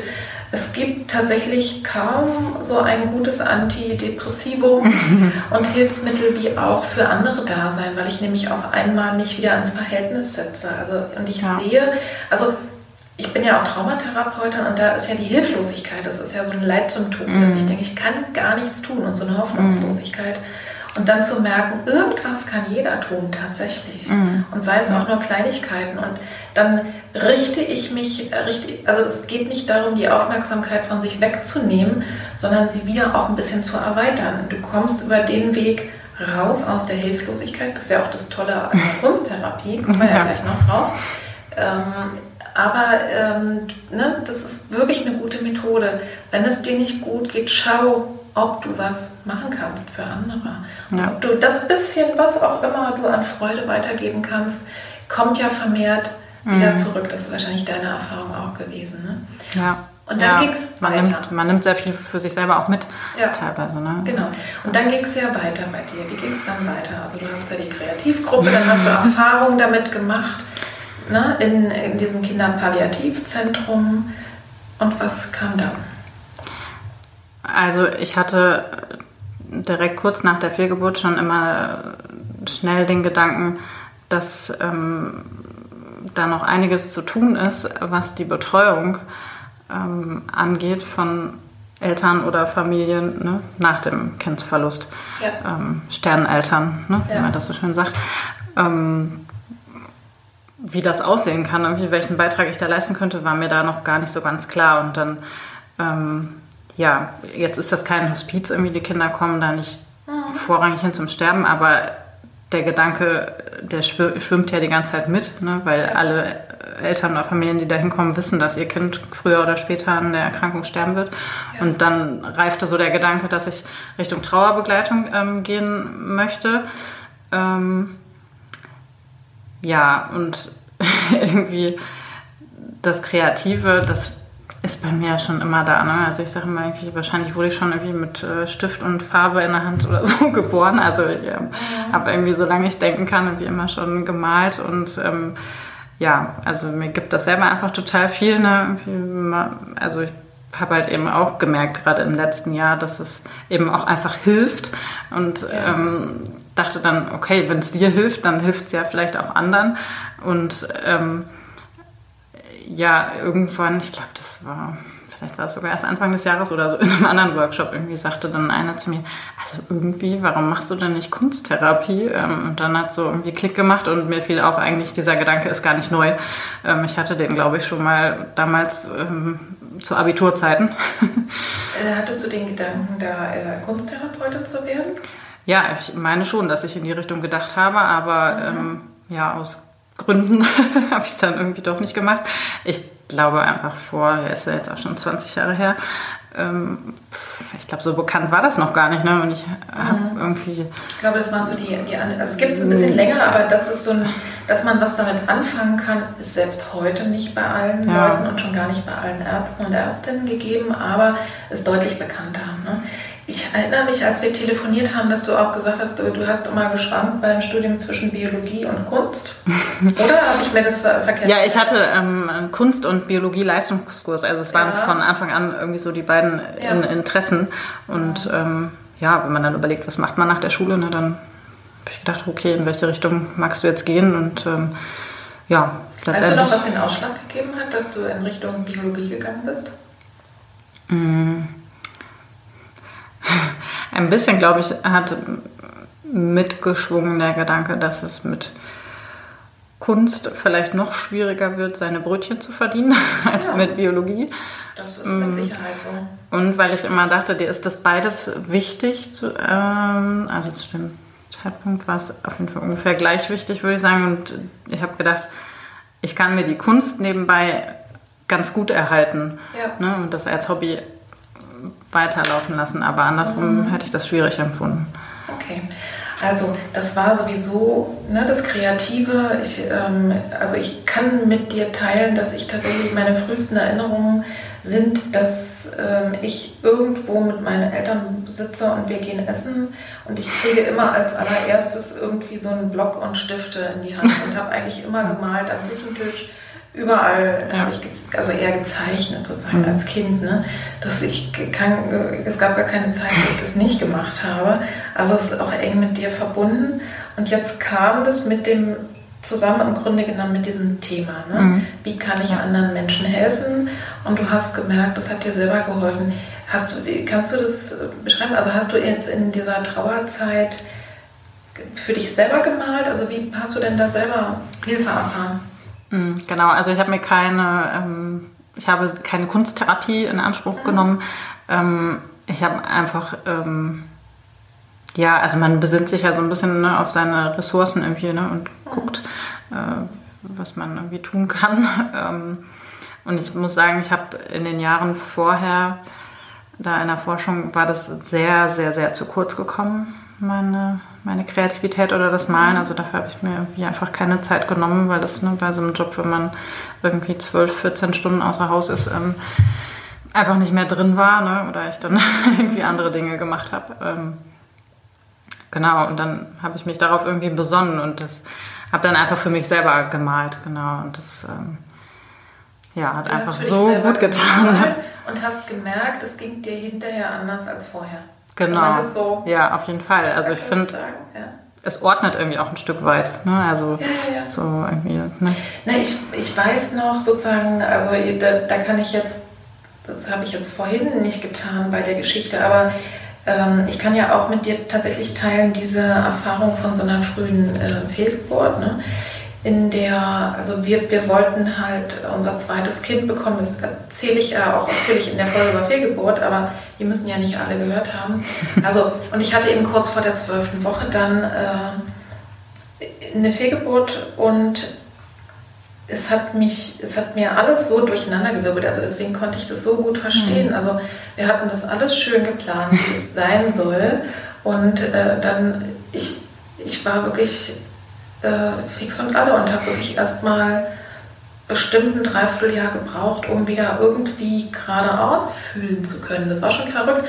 Und habe aber dann natürlich sozusagen, das war wie so ein Beschleuniger gleichzeitig. Also das mhm. heißt, ich habe dann einfach gedacht, scheißegal, ich bewerbe mich jetzt erstmal auf ein Studium und es hat dann auch tatsächlich geklappt. Und im Studium habe ich dann eben von der Kunsttherapie erfahren. Aber ich habe in der Zeit wirklich ganz, ganz, ganz viel gemalt und da wusste ich noch gar nicht, dass es Kunsttherapie mhm. gibt. Und ich sehe mich noch sitzen, eben mit unserem äh, älteren Sohn, der war damals vier Jahre alt, wie wir beide auf der Erde liegen und malen. Und wenn ich mir die Bilder heute angucke, denke ich, oh ja, wie viel, ne, was, ist da, was ist da alles drin? Und es hat eben irgendwie was nach vorne gebracht. Ne? Also es, es war, also ich habe wirklich da in der Zeit eben auch ganz klar angefangen, irgendwie zu spüren, dass es mir gut tut und im Grunde genommen eigentlich erst dann in der Schwangerschaft danach, ich hatte erstmal eine ganze mhm. Weile dann keine Lust mehr, weil ich nicht mal diesen Schmerz haben wollte. Da habe ich dann erst im Nachhinein gemerkt, wie belastet diese zweite Schwangerschaft war, also wie ängstlich ich war. Ne? Mir war vier Monate lang nur übel und ich bin gar nicht auf die Idee gekommen, dass es Angst sein könnte und schon gar nicht auf die Idee, ich könnte mich entlasten. Und das aber im Grunde genommen hat dann zur Folge gehabt, irgendwann, dass ich eben heute das mache, was ich mache, nämlich mhm. Kunsttherapeutin mit dem Schwerpunkt Frauen. Ja? Äh, und eben auch diesen ja, Krisenübergängen, Fehlgeburten und Kindsverlust und all diese Themen, die da dranhängen. Also im Grunde genommen hat mich das auch wirklich zu meiner, ich würde schon sagen, Lebensaufgabe und Berufung geführt. Ne? Aber wenn man da drin steckt, weiß man das ja noch nicht. Ne? Aber es war wirklich wie ein Beschleuniger. Ne? Und du hast es also selber auch gemerkt, ähm, dass es dir gut tut und auf einmal kam der Impuls von außen und du hast gedacht, warum eigentlich nicht? Ja, ja oder manchmal braucht es ja einfach ne, so einen Schubser, wo man dann denkt, ach ja, ne, klar, ähm, ja. ne, das könnte es sein. Ähm, ja. ja. Und ähm, wenn wir uns jetzt mal Manu in fünf Jahren vorstellen, ich komme gleich nochmal auf die Kunsttherapie, ähm, man weiß ja, ne, durch Corona ist ja jetzt mhm. auch einiges irgendwie äh, nochmal wieder anders gelaufen. Äh, und ich weiß, dass du jetzt erstmal wirklich dabei bist, dich eben auch gut ausbilden zu lassen, ne, dass du wirklich auch ja. Leuten professionell helfen kannst. Und nicht ausschließlich aus deiner eigenen Intuition und der eigenen Erfahrung, was ja wertvoll ist. Ne? Aber jetzt lass uns mal mhm. kurz, wenn du dir vorstellst, Manu, in fünf Jahren, so wie du dir das jetzt vorstellen kannst, wo, wo bist du da, was machst du da? Also erstmal mag ich aufgreifen, genau, dass mir das tatsächlich wichtig ist, dass, also ja, ich habe irgendwie diese Erfahrung gemacht, aber ähm, da finde ich, das macht mich noch nicht zur Expertin. Mhm. Ähm, deswegen, ja, genau. Also zur Expertin für dich, aber ich denke, der Unterschied ist eben anderer. Ne? Ja, also nicht, ja, ja. Tatsächlich nicht auf die Idee zu kommen, die andere Person trauert so wie ich oder genau, das, was mir geholfen genau. hat, hilft ihr. Ja. ja. Mhm, okay. Ich, ich, finde auch, genau, jeder ist da der Experte für sein eigenes Leben, das mhm. ist richtig, aber noch lange nicht für jemand anders. Ja. Ne? Und ähm, gerade bei Trauer war mir wichtig, äh, ne? also da sind ja auch Prozesse, über die es wichtig ist, Bescheid zu wissen. Ne? Also ja, gerade an dem Punkt, wo es dann eben vielleicht ja, über eine normale Trauer vielleicht hinausgeht. Ne? Mhm. Ne? Und ich dann jemandem als Trauerbegleiter vielleicht nicht mehr helfen kann und der noch andere Hilfe in Anspruch nehmen muss. Aber das mhm. finde ich ist für mich wichtig, dass ich das erkennen muss und ne, ja. ne, dass ich dann ja einfach dahingehend irgendwie vorbereitet sein muss. Ne? Das war mhm. mir wichtig irgendwie und genau, deswegen habe ich jetzt erstmal die ähm, Fortbildung oder Ausbildung irgendwie da vorne rangestellt. Ich mache ja neben der Kunsttherapie-Ausbildung noch eine Fortbildung dann als Familientrauerbegleiterin mhm. und gerade aktuell noch eine speziell ähm, über ähm, ja, die Leitung von Trauergruppen für Sternenkinder. Ja. Eltern, Sternenkinder, Eltern. Ja. Ähm, genau. Mhm. Und ja, in fünf Jahren, also ähm, ich tue mich mit langfristigen Plänen tatsächlich ein bisschen schwer. Nicht erst seit Corona, sondern irgendwie seit der Erfahrung im letzten Jahr, weil ja. ich finde, das Leben ist so schwer planbar. Ähm, aber ich würde sagen, ja, da gibt es schon irgendwie natürlich Wünsche und Träume. Ja, wir reden ja auch über eine ne? Vision. Ne? Das kann genau. ne, anders kommen, aber trotzdem ist es spannend zu hören, was ähm, wäre dann schön, was, was stellst du dir heute vor, was wünschst du? Also ich würde mir schon wünschen, dass ich eben ja, also vielleicht diese beiden Herzthemen verbinden kann. Ne? Also die Kunsttherapie und dann gleichzeitig eben die, die Begleitung der ähm, Sterneneltern oder Geschwister weil ich das eben super wichtig finde und dass da noch so viel Bedarf ist, ähm, dass ich ja, mir wünschen würde, dass ich da irgendwie Angebote machen kann. Mhm. Ähm, ja, wie konkret es aussehen wird, ähm, da mag ich mich, glaube ich, zum jetzigen Zeitpunkt noch gar nicht festlegen. Also, mhm. das ist offen, aber du es ist klar, es geht in die Richtung, du möchtest ähm, Eltern von Sternenkindern und die Geschwister und vielleicht die Familie, das kann ja auch mhm. manchmal ein anderes Umfeld sein, das sehr mitleidet, in der Trauer begleiten. Mhm. Ja? Ja, genau. Also eine Lücke, die du selber auch siehst, äh, zu füllen ja. und du möchtest sie begleiten mit kreativen Methoden. Genau. Kann man das so sagen? Ja, mhm. das wäre mir ein Herzensanliegen.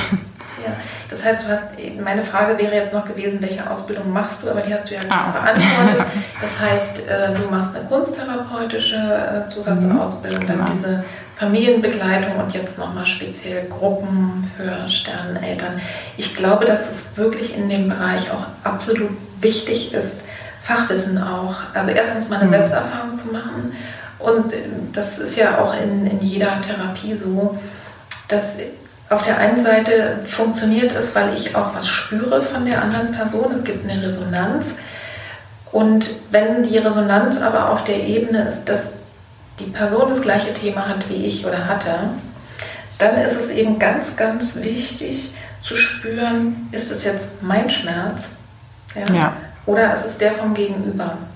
Also da wirklich ganz klar äh, zu trennen und gerade bei Sterneneltern finde ich wirklich, dass Menschen, die, also in, in, im Selbsthilfebereich ist es einfach ganz anders. Ne? Aber wenn ich wirklich sage, ich bin Beraterin oder Therapeutin, ähm, glaube ich, brauche es eben auch ein gewisses Traumawissen, weil ganz klar mhm. ist ein Kindsverlust eine, eine traumatische Erfahrung. Ne? Und da ist es wirklich, wirklich wichtig, traumasensibel zu arbeiten. Und die, ne, die Sachen kriegst du einfach ja. vermittelt in den Ausbildungen. Also liebe Leute, die ihr in die Richtung geht, äh, guckt euch um, wo man sich wirklich äh, gut ausbilden lassen kann, ne? um da einfach dann auch professionell ranzugehen. Ich habe mal, bevor ich zu meinen letzten Standardfragen komme, die ich eigentlich immer habe, noch eine Frage, die ich vorhin vergessen habe. Hast du denn selber oder habt ihr denn selber jetzt ne, nach, also nach dieser Fehlgeburtserfahrung, habt ihr denn für euch selber irgendwelche Rituale gemacht oder irgendwas sozusagen, ja, was euch geholfen hat oder vielleicht macht ihr die auch heute noch, ähm, damit eure Zwillinge wie soll ich, wie soll ich das ausdrücken? Damit die, das klar ist, sie, sie gehören irgendwie zu euch und sie gehören zu eurer Geschichte. Ne? Also, dass die auch als Personen irgendwie nicht so, oder als Wesen, die sie bei, ihr, bei euch waren, in Erinnerung bleiben. Gibt es da irgendwas, was ihr gemacht habt? Mm. Ja, also, ähm, die, also mir war in der Anfangsphase, sage ich jetzt mal, irgendwie die, die Verortung sehr wichtig. Ähm, mhm das ist ja auch bei sehr frühen Fehlgeburten mittlerweile so, dass die ähm, auch bestattet werden, wenn auch anonym. Ähm, mhm. aber es gibt ja dann eben trotzdem ne, dieses. So ein Sternenfeld, oder? Mm, genau, ja. Das heißt, dir war die Verortung wichtig.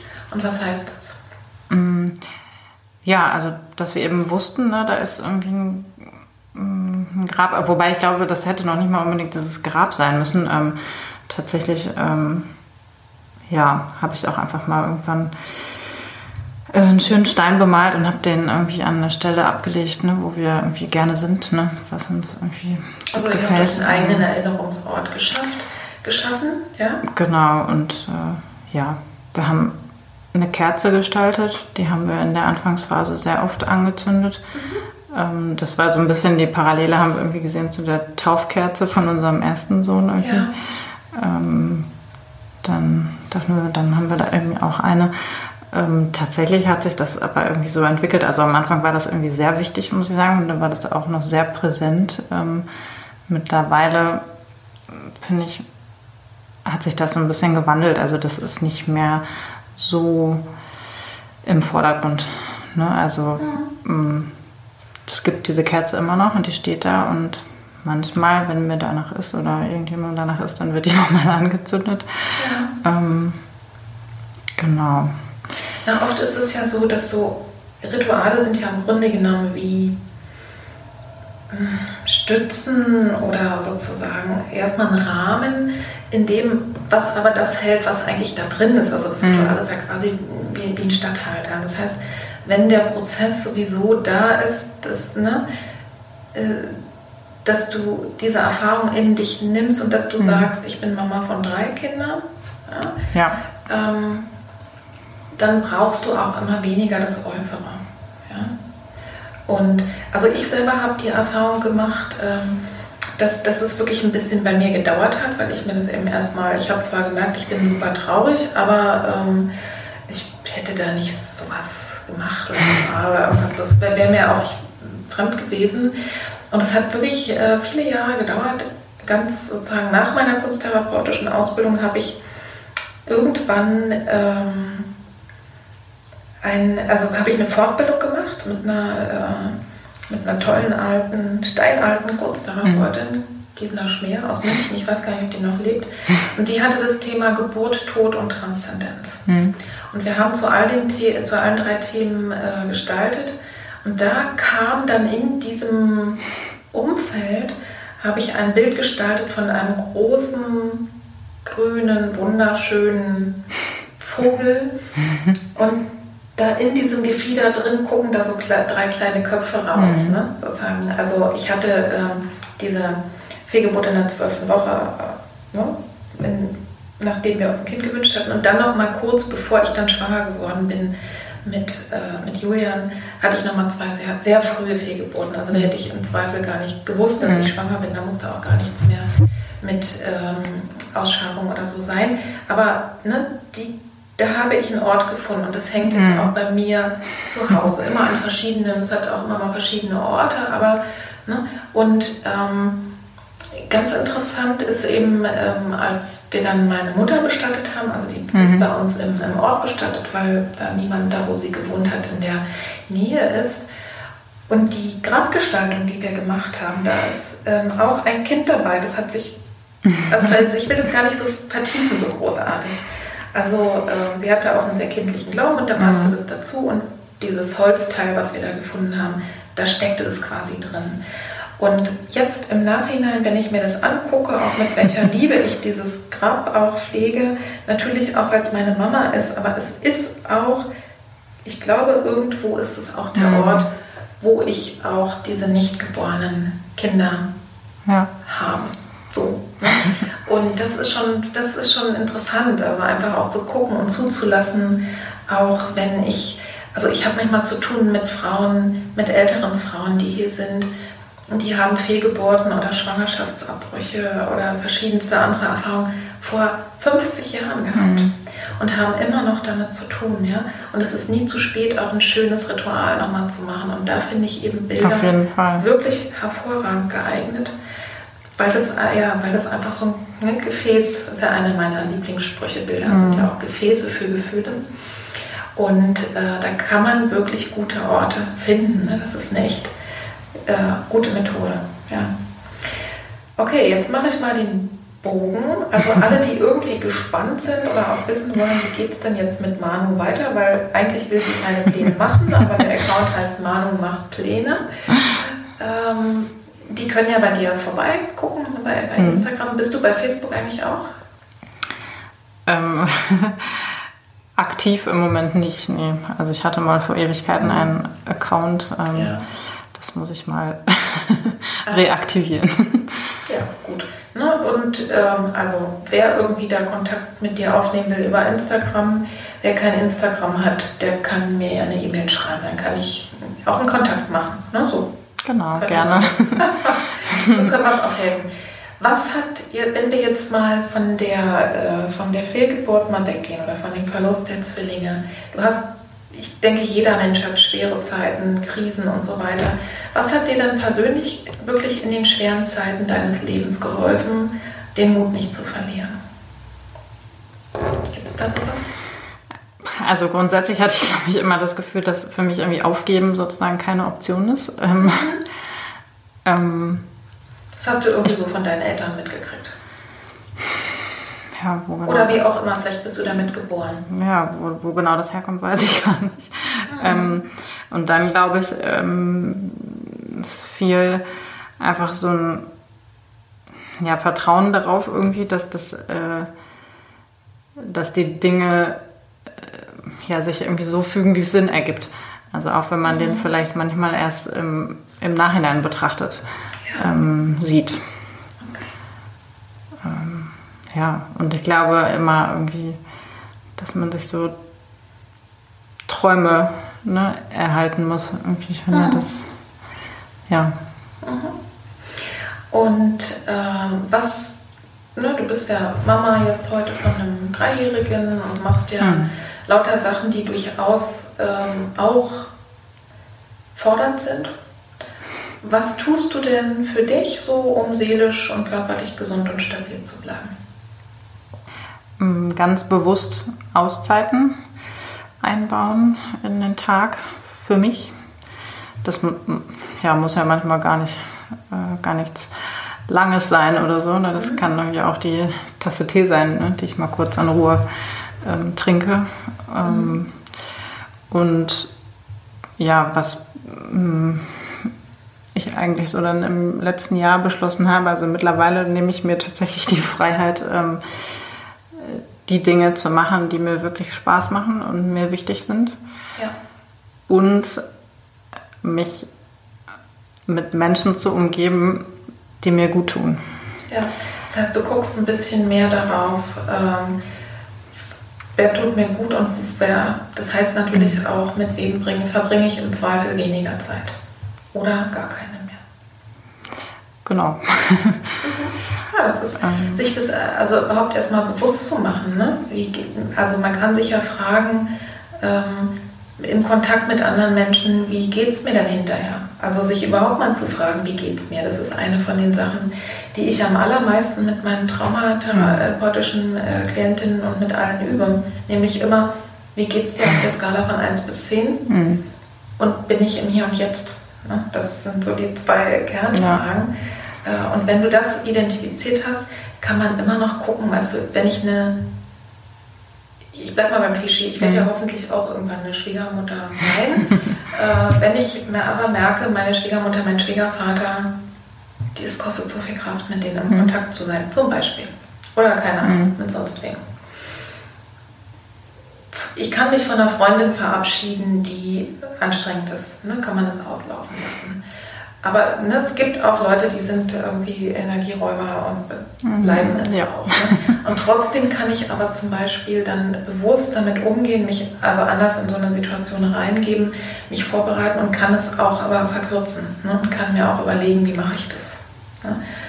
Und äh, das, das finde ich einen echt wichtigen Tipp auch nochmal. Ja, ich, ich finde, das sind auch so Sachen einfach wie, ähm, ja, angenommen, ne, ich habe irgendwie Verabredungen getroffen. Ja. Ähm, das muss ja nicht mal was Berufliches sein, auch in der Freizeit. Und Aha. wenn du dann aber merkst, ne, irgendwie es, es passt gerade nicht, das ist mir gerade zu viel, aus welchem Grund auch immer, ja. dann heute die Verabredung abzusagen ne? und sagen, ja. nee, ne, tut mir leid, ist, ist heute nicht so passend ne? und nicht aus falscher Rücksicht ähm, oder was auch immer, ne? das dann vielleicht trotzdem zu machen. Ja, das heißt, du achtest ganz anders auf deine Energie. Ne? Dass, die, ähm, dass du einfach so wirklich, ja. dass du die sehr wertschätzt ohne dass du jetzt dabei eben anderen Leuten vom Kopf stößt. Aber im Zweifel bringt es ja auch nichts, wenn du da halb anwesend rumhängst. Ne? Eben. also, ja. Ich würde ja auch gerne wollen, dass, also ich finde, das ist ja auch ein Zeichen von Vertrauen. Ja? Äh, wenn jemand mir ja, sowas so sagt. Gibt es denn irgendwas, wenn du. Entschuldige, du wolltest das sagen. Ja, ich wollte sagen, malen natürlich. Ne? Also ja. ich glaube, ich male fast täglich. ne? Mhm, also malen irgendwas. Das ähm, habe ich mir einfach so erhalten jetzt. Ne? Und mhm. Schön. Das, ich bin ja auch eine große Vertreterin zum Beispiel vom Maltagebuch, das was nicht heißt, dass man es immer machen muss, aber ähm, eben auch einfach sagen, es muss auch gar nicht, es muss sowieso nicht schön sein und es muss auch nichts bedeuten. Es ist einfach wie für mich ein bisschen wie seelisches Zähneputzen und manchmal kann ich damit was anfangen, manchmal nicht. Ne? So, das, ähm, das ist auf alle Fälle eine gute Geschichte. Ich meine, was ich noch fragen wollte, war, ähm, wenn du mal nach Hause kommst und es war ein Scheißtag und alles ist blöd gelaufen und überhaupt, was hilft immer? Mm. Was ist dein Geheimtipp? äh, ich hatte gesagt, das rauslassen, aber ähm, ja, e-, egal in welcher Form. Also das kann auch Schreiben sein. Also ich mhm. schreibe auch unheimlich viel. Also ja, ähm, ne? Ja also, nennen, wir es Tagebuch oder so. Ja. Ne? Ähm, das muss ich, einfach raus. Ähm, immer das Gefühl habe, ne? dann ist es schon mal, dann ist es meinetwegen auf dem Papier ne? und dann ja. ist es, ähm, ja. Malen, schreiben, sprechen. Genau. Was ich ja auch immer gut finde und eigentlich selber viel häufiger mal machen müsste, ist, ähm, dann vielleicht auch einfach irgendwie rauszugehen und einfach mal ganz laut Scheiße genau, zu schreien. Ja. Oder Bewegung generell irgendwie, ne? Ja, ja, genau. Dass die Spannung aus dem Körper rauskommt. Genau, ja. Auch wenn man, also gut, manchmal hilft auch, ich habe auch tatsächlich sowas wie Heilschlaf. Also wenn, wenn wirklich gar nichts mehr geht, ähm, brauche ich manchmal so einen Tag, wo ich mir dann keinen Wecker stelle. Ich habe ja auch keine kleinen Kinder mehr. ähm, wo ich einfach so lange schlafe, bis ich nicht mehr kann. Das ist aber gar nicht ein Tipp, den ich an alle weitergeben würde, weil man kann sich auch, ähm, also das muss nicht immer helfen, wollte ich damit mhm. sagen. Man kann sich auch, wenn man sowieso schon so energielos ist oder leicht in die Depression kann, kann man sich da auch reinschlafen und davon mhm. wird es dann nicht besser. Also einfach mal gucken, ne, was hilft. Aber eben wirklich raus. Also das, was da ist, muss einen Ausdruck finden. Ja. Und das ist, glaube ich, wirklich ein echt wichtiger Punkt.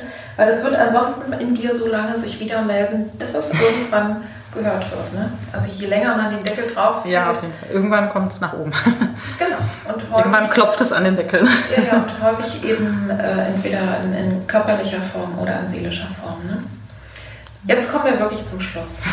Wenn du den Zuhörerinnen und vielleicht hören ja auch Männer zu, Zuhörern noch etwas mitgeben kannst, so aus ist ganz egal wirklich was, also wie ein Gedanken oder Gefühlssamen, der so weiter reifen kann und wachsen kann. Was wäre das? Ein, zwei oder drei Sätze oder Ideen? Ähm, ja, also einen Satz mag ich vielleicht weitergeben, der ist gar nicht von mir. Den hatte tatsächlich äh, mein Mann äh, mir im letzten Jahr gesagt, ähm, mhm. als ich dann zum ersten Mal so von meinen neuen Ideen berichtet habe. Und zwar hat er gesagt, es ist nie zu spät, neu anzufangen. Ja.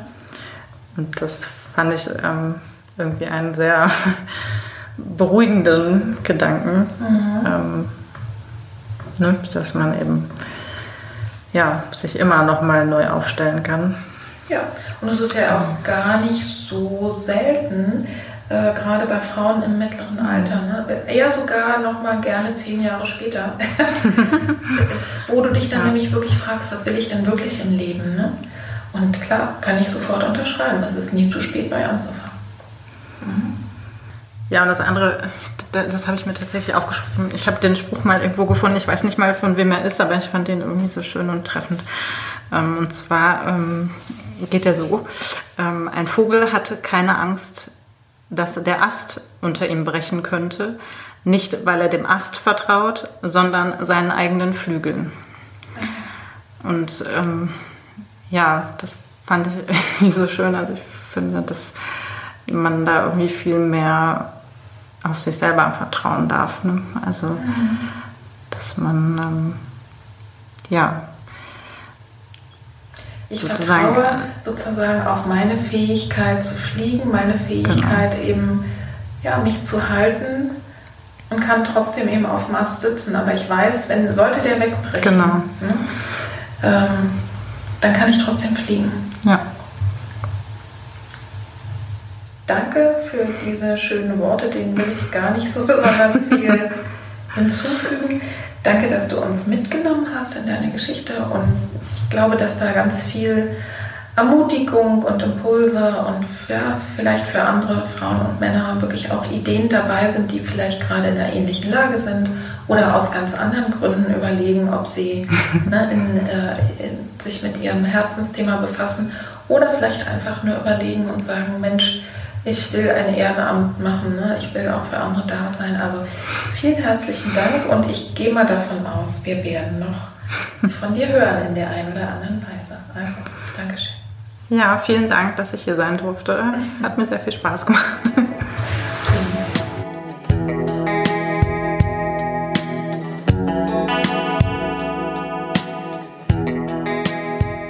Ich hoffe sehr, dass diese Folge gut bei dir wirkt, dass du vielleicht Impulse für dich selber mitnehmen kannst, etwas Tröstliches, etwas Hilfreiches. Und gib die Folge sehr gerne weiter an Menschen, wo du das Gefühl hast, es kann passen. Also empfiehl diese Podcast-Folge gerne weiter oder empfiehl auch den ganzen Podcast weiter. Es gibt ja sehr viel mehr Themen, die wir hier auch anbieten können. Und ich empfehle dir auch, wenn du die Folge noch nicht gehört hast, so zur Ergänzung, gerade beim Thema Fehlgeburt, dir die Podcast-Folge anzuhören, wie du nach einer Fehlgeburt gut für dich sorgen kannst. Das ist eine ganze Weile her. Das habe ich in meinem allerersten Podcast Innere Landschaften gemacht und da ist es die Nummer Ad 5. Kann man zum Beispiel bei YouTube finden. Ich werde es aber auch verlinken. Also da erfährst du noch mal ein bisschen genaueres auch über meine Geschichte. Also wenn du das vertiefen möchtest, hör da gerne rein. Und ich kann wirklich auch von Herzen sehr empfehlen, gerade wenn du gut ansprichst, so auf innere Bilder und auf ähm, Entspannung, Meditation, Fantasiereisen, Imagination. Es gibt eine Imagination auch hier in meinem Podcast Frauen, Seele, Frauen, Körper, noch nicht so lange her. Der heißt Im Garten deiner Weiblichkeit. Und das ist eine ganz, ganz schöne Möglichkeit, sich auf dieser Ebene auch noch mal ganz intensiv mit dem Thema zu verbinden und da einfach ein Stück heilen zu lassen. Also lass dich da auch gerne inspirieren. Die Folge werde ich auch mit verlinken in den Show Notes. Ja, und jetzt wünsche ich dir einen schönen Herbst, viel Freude, lass es dir recht gut gehen und ja, bleib einfach in der Hoffnung darauf, dass immer wieder auch was Neues kommt und dass Veränderungen kommen und dass es einfach weitergehen kann. Ich wünsche dir alles Liebe, alles Gute, bis zum nächsten Mal. Deine Petra. Tschüss.